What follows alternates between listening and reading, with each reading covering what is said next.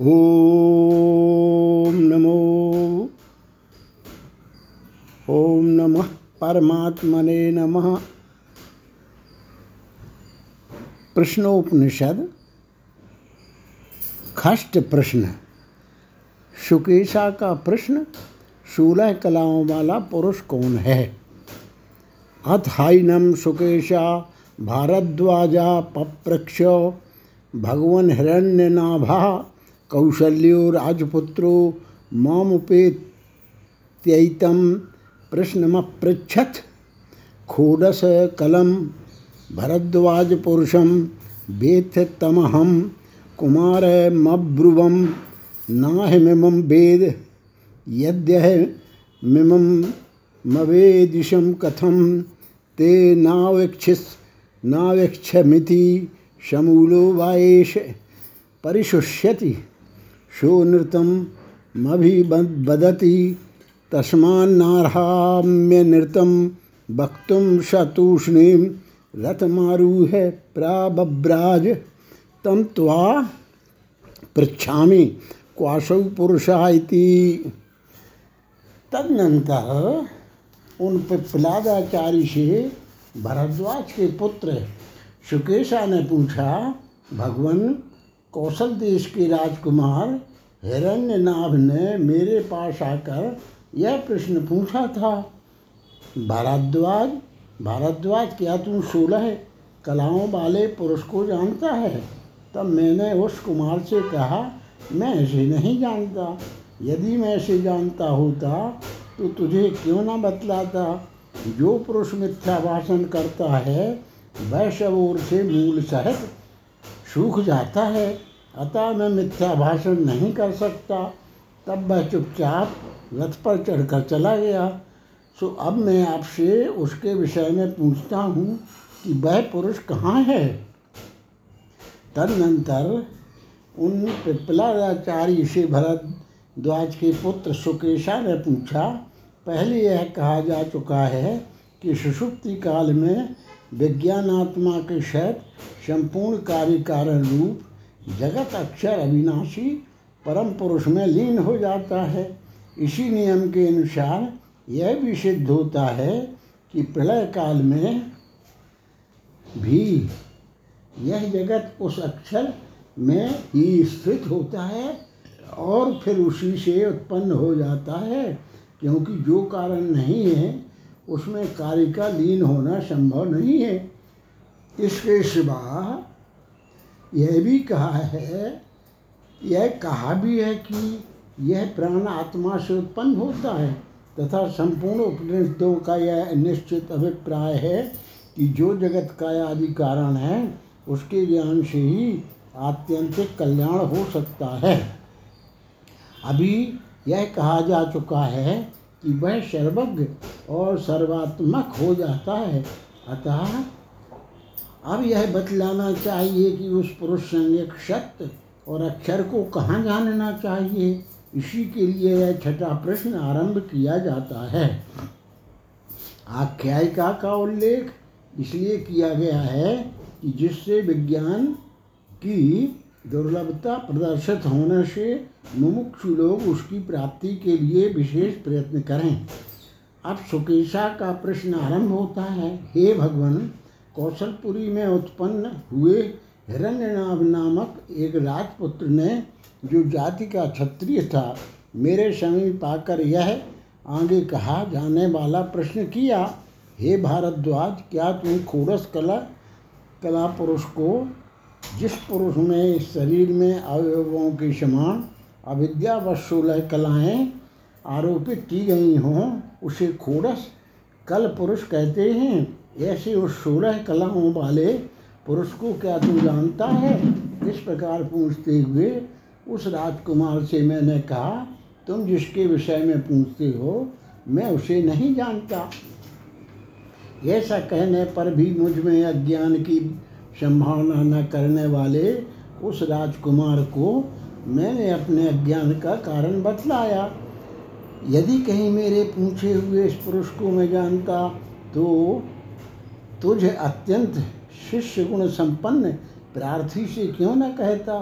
अर्थात तुझे क्यों न बतलाता? फिर भी उसे अविश्वस्त सा देख, उसको विश्वास दिलाने के लिए मैंने कहा जो पुरुष अपने आत्मा को अन्यथा करता हुआ अनिर्त यथार्थ भाषण करता है, वह समूल अर्थात मूल के सहित सूख जाता है। अर्थात श्लोक और परलोक दोनों से ही विलग होकर नष्ट हो जाता है। मैं इस बात को जानता हूँ, इसलिए अज्ञानी पुरुष के समान मिथ्या भाषण नहीं कर सकता। इस प्रकार विश्वास दिलाए जाने पर वह राजकुमार चुपचाप संकुचित हो रथ पर चढ़कर जहाँ से आया था, वहीं चला गया। इससे यह सिद्ध होता है कि अपने समीप नियम पूर्वक आए हुए योग जिज्ञासु के प्रति विज्ञ पुरुष को विद्या का उपदेश करना ही चाहिए, तथा सभी अवस्थाओं में मिथ्या भाषण कभी न करना चाहिए। सुकेशा कहते हैं, हे भगवान, मेरे हृदय में ज्ञातव्य रूप से कांटे के समान खटकते हुए उस पुरुष के विषय में मैं आपसे पूछता हूँ कि वह ज्ञातव्य पुरुष कहाँ रहता है। पिपलाद का उत्तर, वह पुरुष शरीर में स्थित है।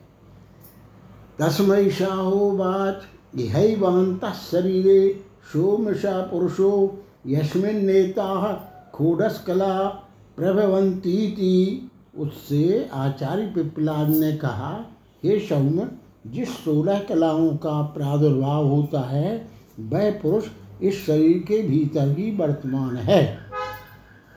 उससे उस पिपलादाचार्य ने कहा, हे सौम उस पुरुष को यहीं इस शरीर के भीतर हृदय पुंडरी काश पुंडरी का काश में ही जानना चाहिए। किसी अन्य देश स्थान में नहीं, जिस पुरुष में कि इस इन आगे कही जाने वाले वाली प्राण आदि सोलह कलाओं का प्रादुर्भाव होता है, अर्थात जिससे ये उत्पन्न होती हैं, इन उपाधिभूत सोलह कलाओं के कारण वह पुरुष कलाहीन होकर भी अविद्यावश कलावान सा दिखलाई देता है।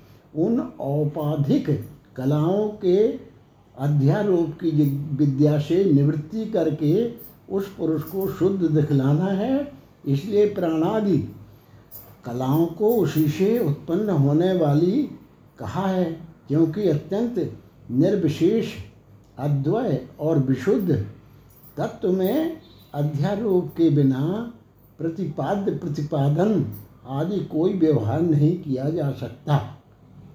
इसलिए उसमें कलाओं के अविद्या विषयक उत्पत्ति स्थिति और प्रलय का आरोप किया जाता है, क्योंकि ये कलाएँ चैतन्य से अभिन्न रहकर ही सर्वदा उत्पन्न स्थित तथा लीन होती देखी जाती हैं।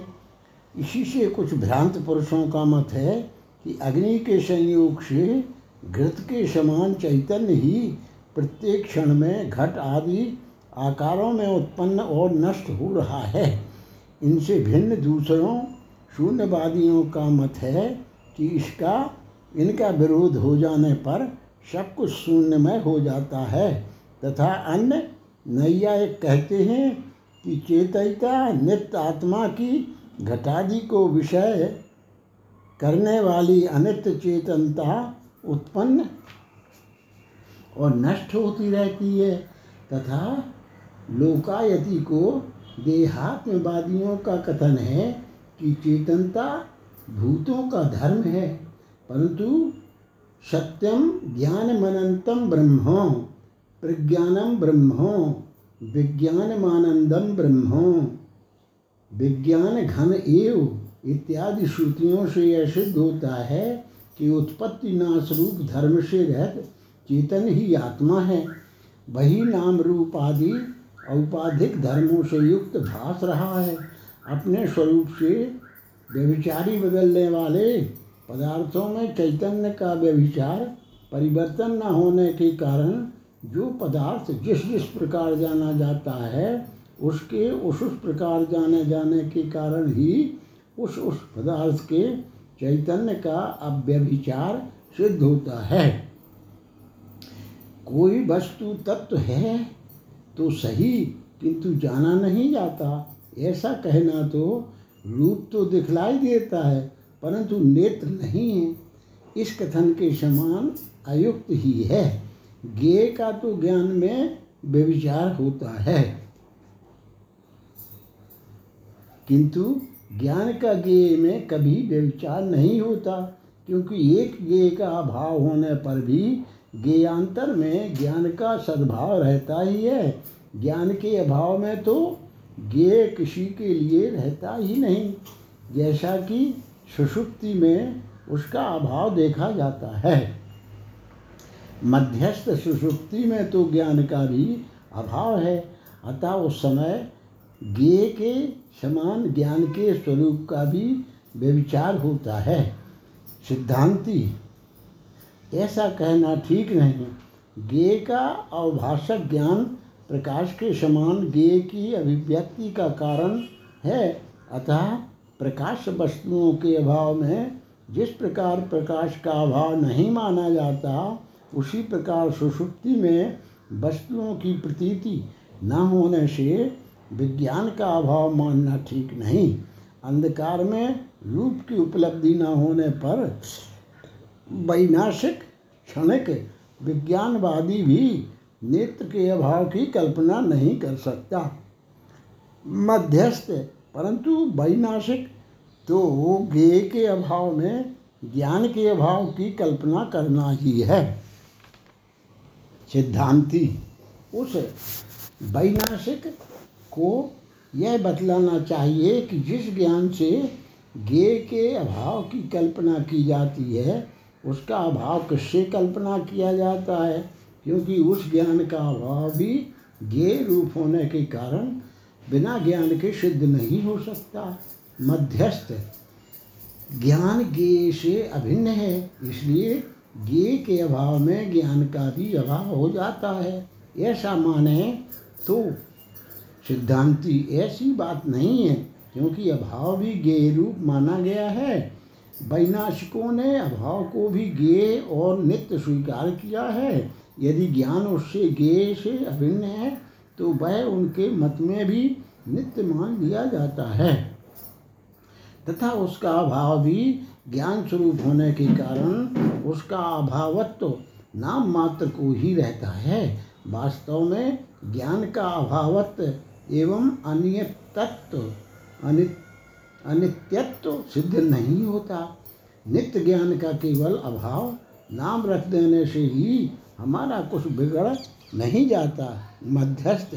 किंतु यदि अभाव गे होने पर भी ज्ञान से भिन्न माना जाए तो सिद्धांति तब तो ज्ञेय का अभाव होने पर ज्ञान का अभाव हो ही नहीं सकता। मध्यस्थ, परंतु ज्ञेय ही ज्ञान से भिन्न माना जाए, ज्ञान ज्ञेय से भिन्न न माना जाए तो सिद्धांति, ऐसा मत कहो, क्योंकि यह कथन केवल शब्द मात्र होने से इसमें कोई विशेषता नहीं है।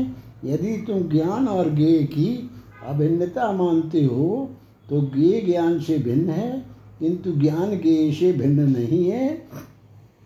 यह कथन इसी प्रकार केवल शब्द मात्र है, जैसे यह मानना कि बन्ही अग्नि से भिन्न है, परंतु अग्नि बन्ही से भिन्न नहीं है।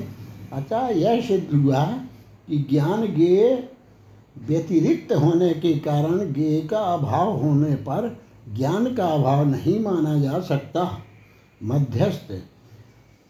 परंतु ज्ञेय का अभाव हो जाने पर तो प्रतीति न होने के कारण ज्ञान का भी अभाव हो जाता है। सिद्धांति, ऐसा कहना ठीक नहीं, क्योंकि सुषुप्ति में व्यक्ति का अस्तित्व माना गया है।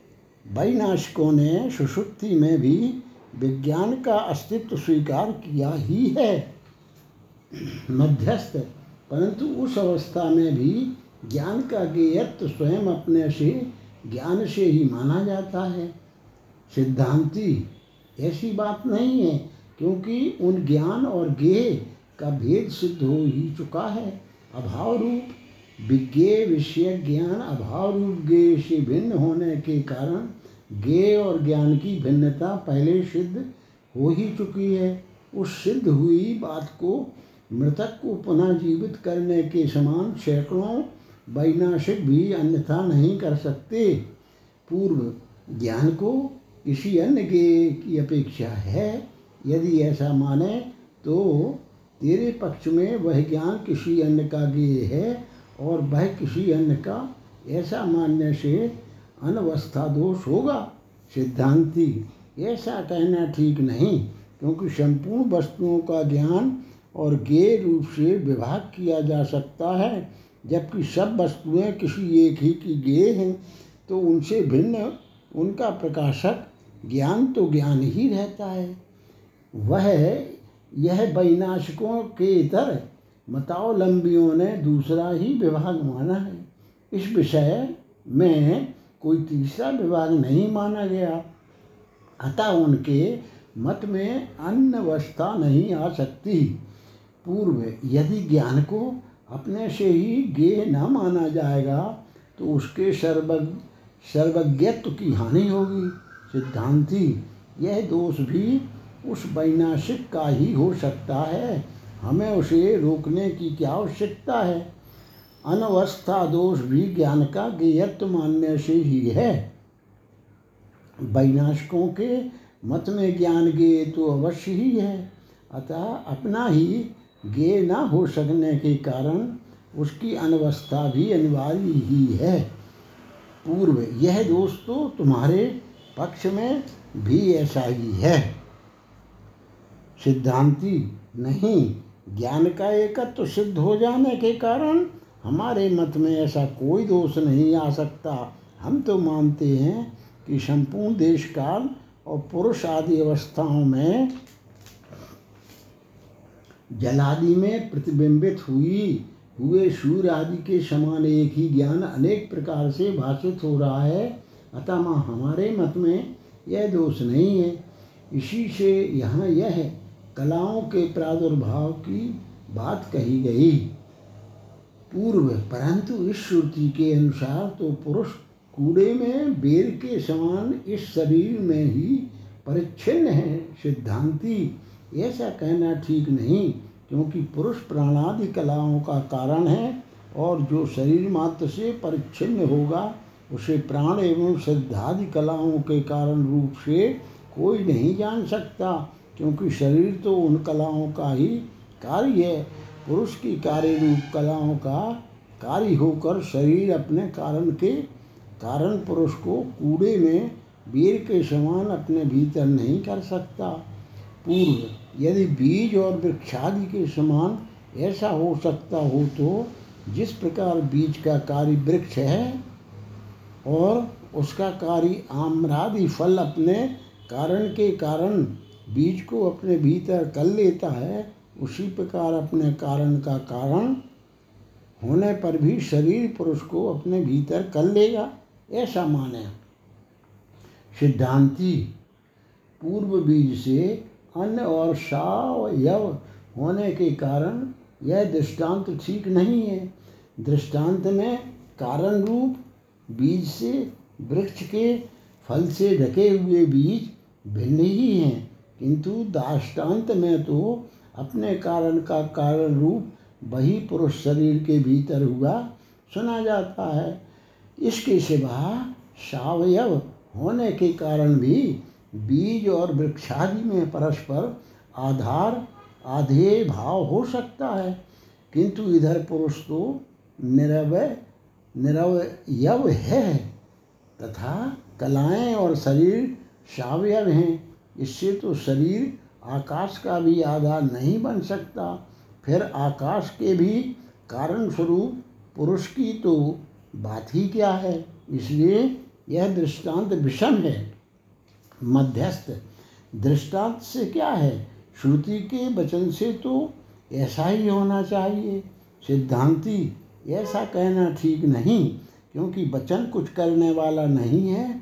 किसी वस्तु को कुछ न कुछ का कुछ कर देने के लिए वचन प्रवृत्त नहीं हुआ करता। तो फिर वह क्या करता है?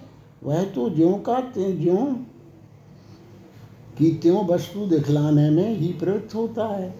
अतः अंतः शरीरे इस वचन को अंडे के भीतर आकाश, इस कथन के समान ही समझना चाहिए।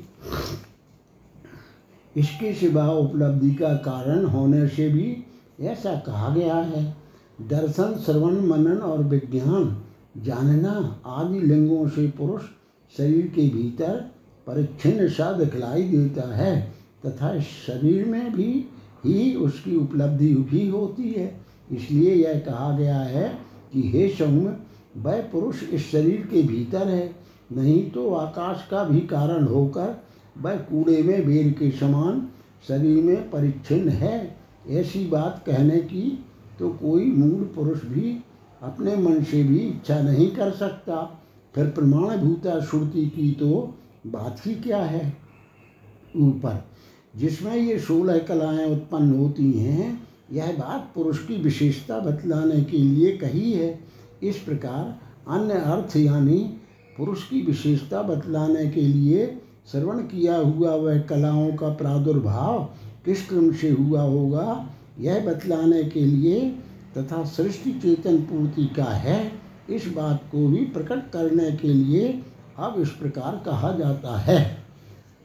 ईक्षण पूर्वक सृष्टि सा ईक्षांग चक्रे, कस्मिन है मुत्क्रांत, उत्क्रांतो भविष्यामी, कस्मिन वा प्रतिष्ठित, प्रतिष्ठस्या, प्रतिष्ठास्यामीति।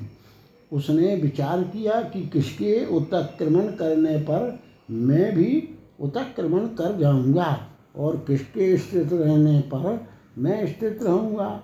उस सोलह कलाओं वाले पुरुष ने जिसके विषय में भारद्वाज ने प्रश्न किया था, प्राणादि की उत्पत्ति, उसके उत्क्रमण आदि, फल और प्राण से श्रद्धा आदि के विषय में ईक्षण, दर्शन यानी विचार किया किस प्रकार विचार किया, सो बतलाते हैं। किस विशेष कर्ता के शरीर से उत्क्रमण करने पर भी, पर मैं भी उत्क्रमण कर जाऊँगा, तथा इसी प्रकार शरीर में किसके स्थित रहने पर मैं भी स्थित रहूँगा, यह निश्चय करने के लिए उसने विचार किया। पूर्व, शांख मतानुसार आत्मा करता है और प्रधान सब कुछ करने वाला है।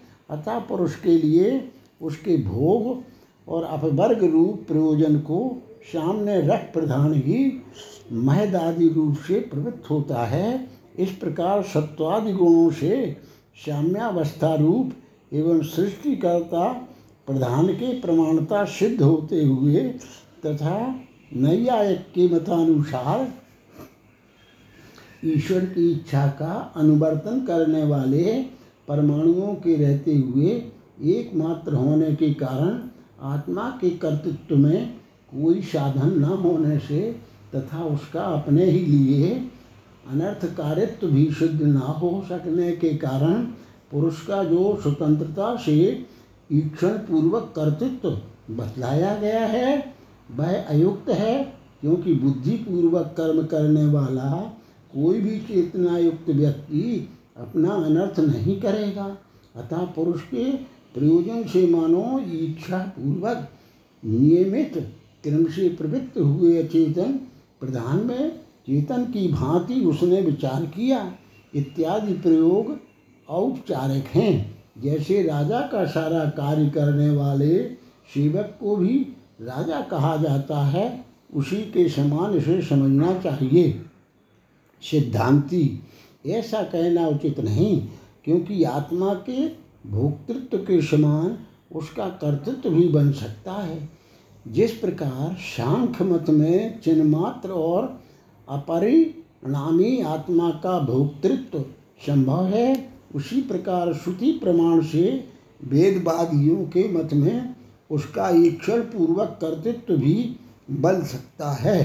पूर्व, आत्मा का तत्वांतर परिणाम ही उसके अनित्यत्व, अशुद्धत्व और अनेकत्व का कारण है। चिन्मात्र स्वरूप का विकार नहीं। अतः पुरुष का अपने में ही भोक्तृत्व रहने के कारण उसका चिन्मात्र स्वरूप विकार किसी प्रकार दोष के दोष का कारण नहीं है।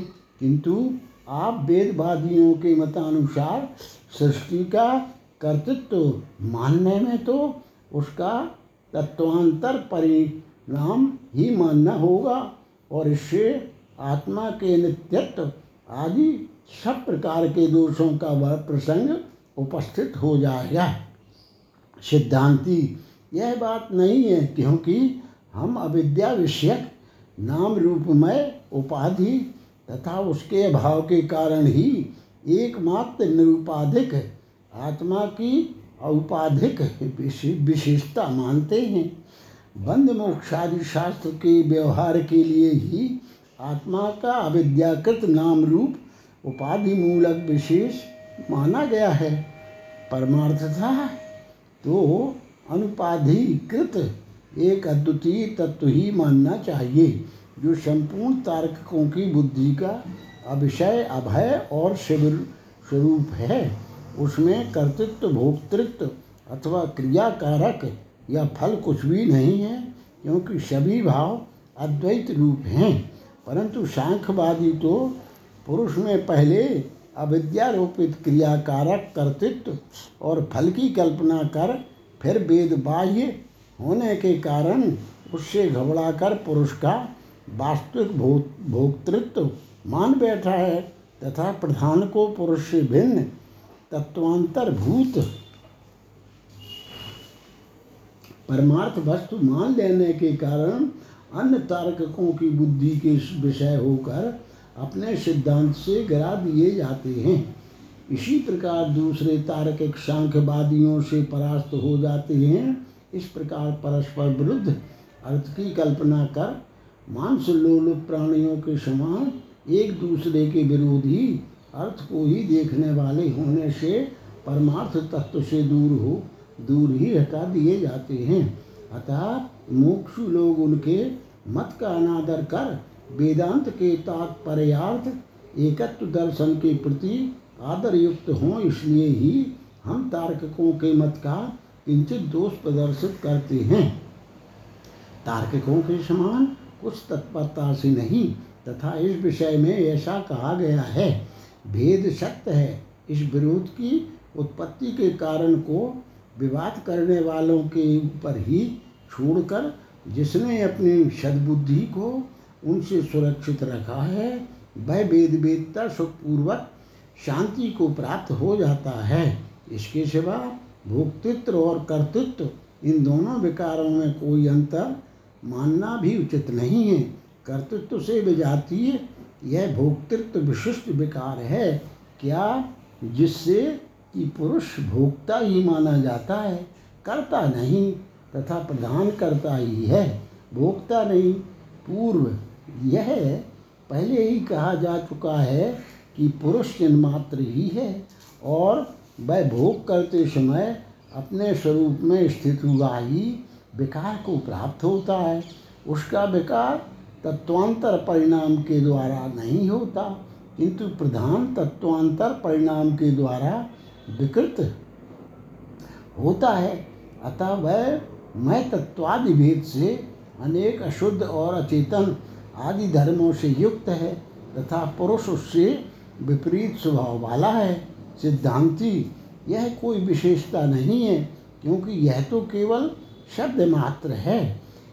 यदि भोगोत्पत्ति के पूर्व केवल चिन्मात्र रूप से स्थित पुरुष में भोग की उत्पत्ति के समय ही भोक्तृत्व रूप कोई विशेषता उत्पन्न होती है और भोग के निवृत्त होने पर उस विशेषता के दूर हो जाने पर वह फिर चिन्मात्र ही रह जाता है तो प्रधान भी महत आदि रूप से परिणत होकर उनसे निवृत्त होने पर फिर प्रधान रूप से ही स्थित हो जाता है। अतः इस कल्पना में कोई विशिष्टता नहीं है।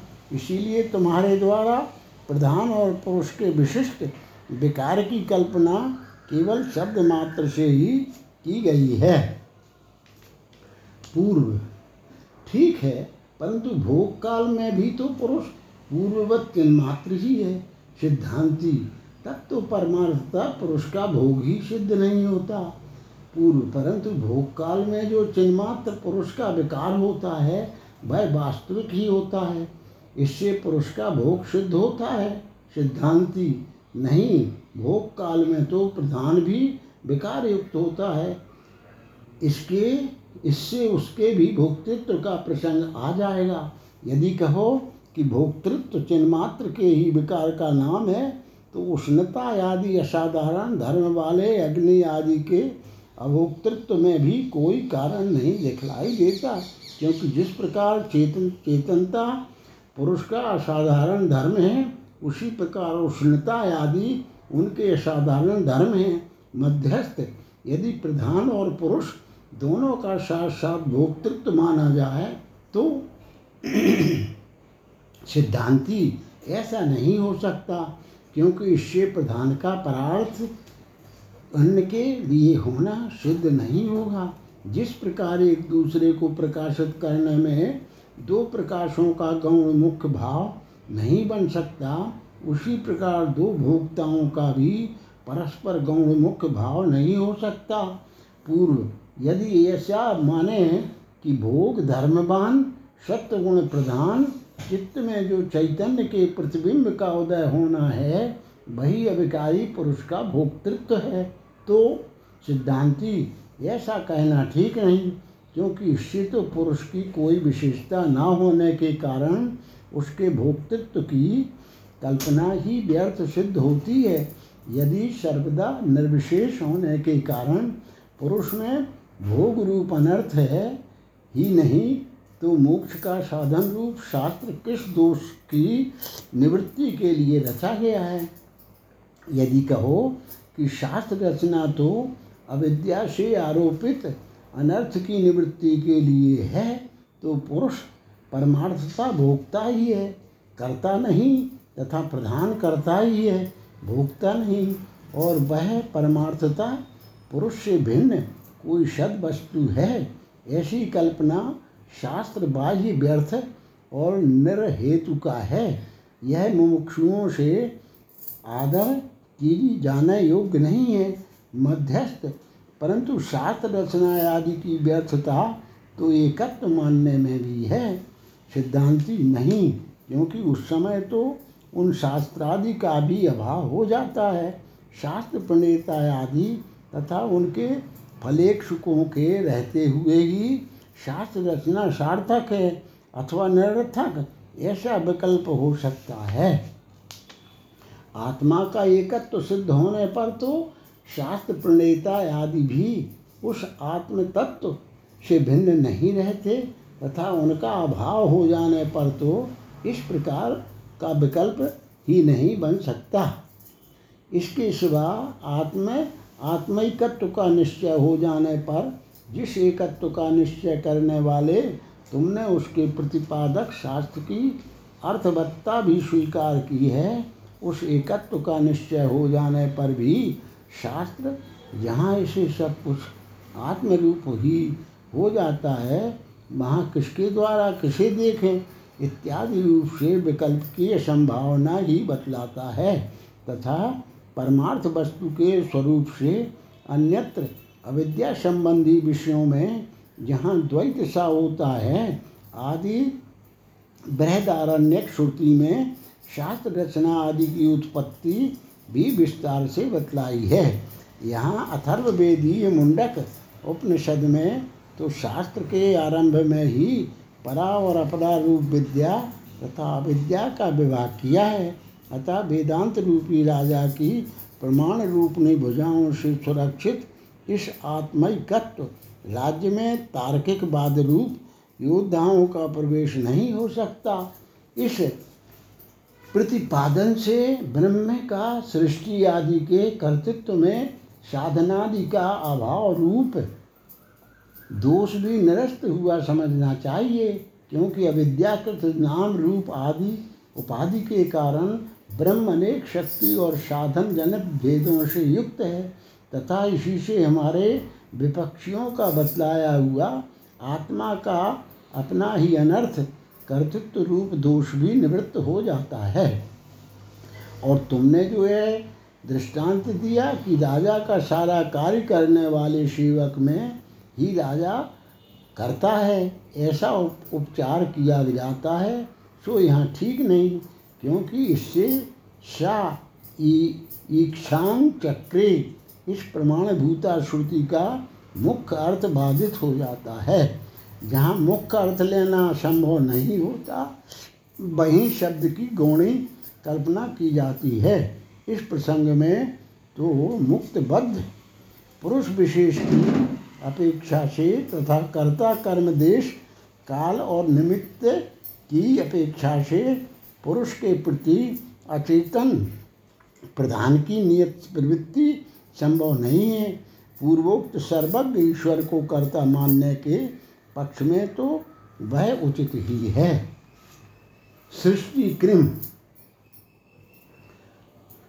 राजा के समान पुरुष ने ही सर्वाधिकारी प्राण की रचना की है। किस प्रकार सो बतलाते हैं?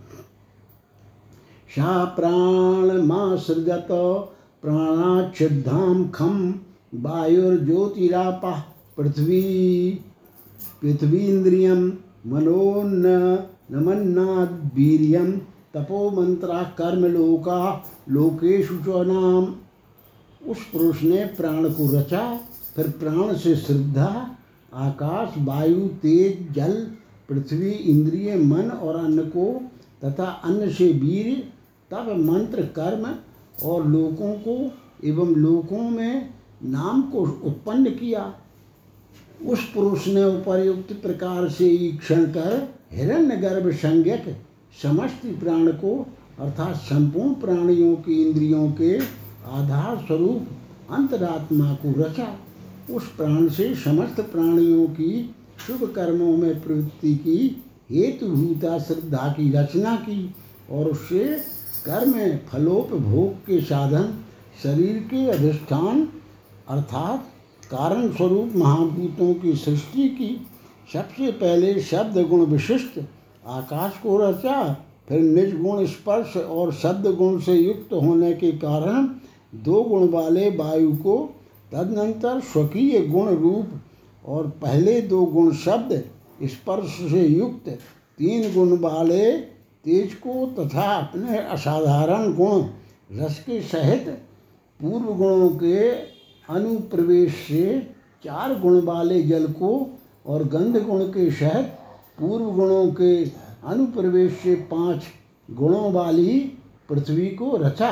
इसी प्रकार विषयों के ज्ञान और कर्म के लिए उन भूतों से ही आरब्ध दस संख्या वाले दो प्रकार के इंद्रिय ग्राम की तथा उसके स्वामी संकल्प विकल्पादि रूप अंतः स्थित मन की रचना की इस प्रकार प्राणियों के कार्य, विषय और करणों, इंद्रियों की रचना कर उनकी स्थिति के लिए उसने गृह यवादि रूप अन्न उत्पन्न किया। फिर उस खाए हुए अन्न से सब प्रकार के कर्मों की प्रवृत्ति का साधनभूत वीर सामर्थ्य यानी बल उत्पन्न किया। तदनंतर वर्ण संकरता को प्राप्त होते हुए उन वीर्यवान प्राणियों की शुद्धि के साधनभूत तप की रचना की।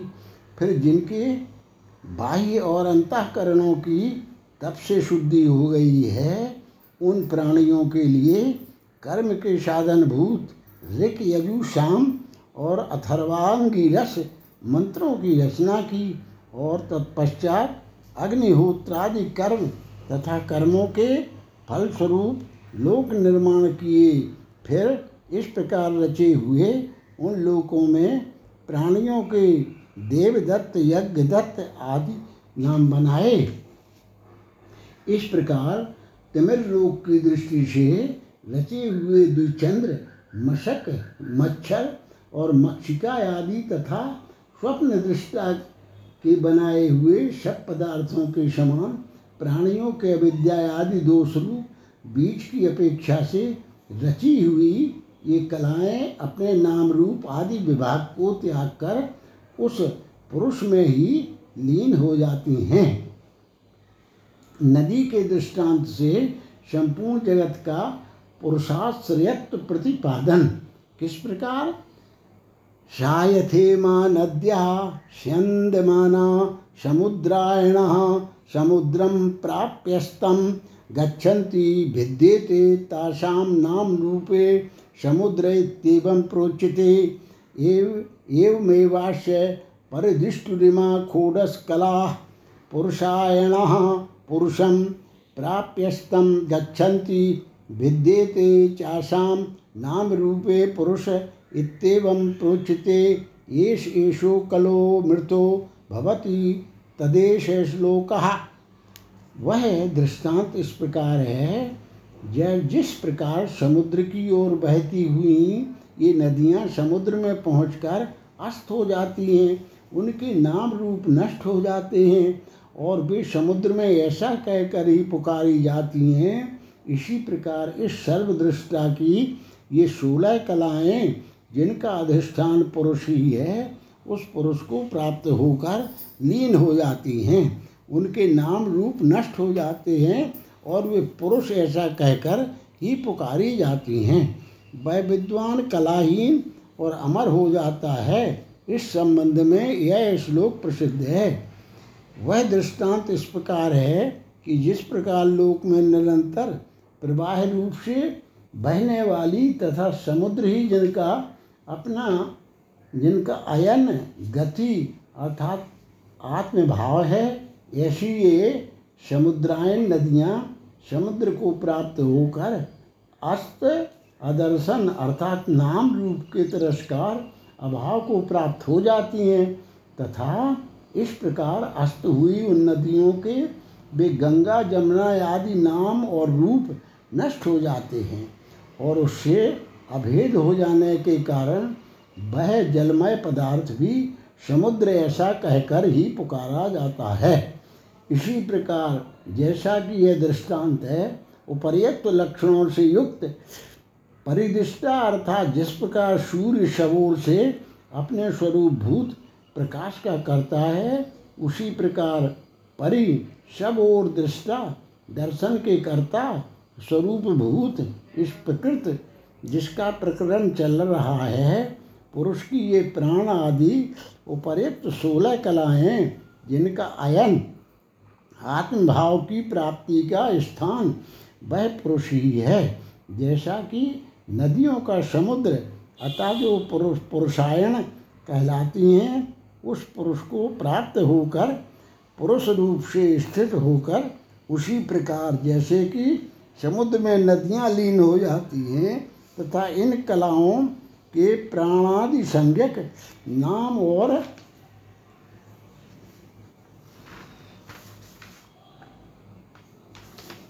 नाम और अपने अपने विभिन्न रूप नष्ट हो जाते हैं। इस प्रकार नाम रूप का नाश हो जाने पर भी जिसका नाश नहीं होता, उस तत्व को ब्रह्म वेदता पुरुष ऐसा कहकर पुकारते हैं। इस प्रकार जिसे गुरु ने कलाओं के प्रलय का मार्ग दिखलाया है ऐसा जो पुरुष इस तत्व को जानने वाला है उस विद्या के द्वारा अविद्या, काम और कर्म जनित प्राणादि कलाओं के लोप कर दिए जाने पर निष्फल हो जाता है। और क्योंकि मृत्यु भी अविद्याकृत कलाओं के कारण ही होती है, इसलिए उनकी निवृत्ति हो जाने पर वह निष्फल हो जाने के कारण ही अमर हो जाता है। इसी संबंध में यह श्लोक प्रसिद्ध है। मरण दुख की निवृत्ति में परमात्म ज्ञान का उपयोग। अरायव रथनाभौ कला यस्मिन् प्रतिष्ठिता तम वेद्यम पुरुषम वेद यथा माम वो मृत्यु परिव्यथा इति, जिसमें रथ को नाभि में अरों के समान सब कलाएँ आश्रित हैं उस ज्ञातव्य पुरुष को तुम जानो। जिससे कि मृत्यु तुम्हें कष्ट ना पहुँचा सके। रथ के पहिए के परिवार रूप अरों के समान, अर्थात जिस प्रकार वे रथ के पहिए की नाभि में इन प्रविष्ट यानी उसके आश्रित रहते हैं, उसी प्रकार जिस पुरुष में प्राणादि कलाएँ, अपनी उत्पत्ति, स्थिति और लय के समय स्थित रहती हैं, कलाओं के आत्मभूत उस ज्ञातव्य पुरुष को जो सर्वत्र पूर्ण अथवा शरीर रूप पुर में शयन करने के कारण पुरुष कहलाता है, जानो, जिससे कि हे शिष्यो, तुम्हें मृत्यु शवोर से व्यथित न करे। यदि तुमने उस पुरुष को न जाना तो तुम मृत्यु निमित्तिक व्यवस्था व्यथा को प्राप्त होकर दुखी भी ही होगे। अतः तुम्हें वह दुख प्राप्त ना हो, यही इसका अभिप्राय है। उपदेश का उपसंहार। तान हो बाचैता वदे बाह में तत्परम ब्रह्म वेद नाता पर मस्तीति। तब उनसे उस पिपलाद मुनि ने कहा, इस पर ब्रह्म को मैं इतना ही जानता हूँ, इससे अन्य और कुछ ज्ञातव्य नहीं है। उन शिष्यों को इस प्रकार शिक्षा दे पिपलाद मुनि ने उनसे कहा, उस वेद ज्ञातव्य पर ब्रह्म को मैं इतना ही जानता हूँ, इससे पर उत्कृष्टतर और कोई वेद्य नहीं है। इस प्रकार अभी कुछ बिना जाना रह गया। ऐसी शिष्यों की आशंका की निवृत्ति के लिए तथा उनमें कृतार्थ बुद्धि उत्पन्न करने के लिए प्रहलाद ने उनसे कहा स्तुति पूर्वक आचार्य की वंदना।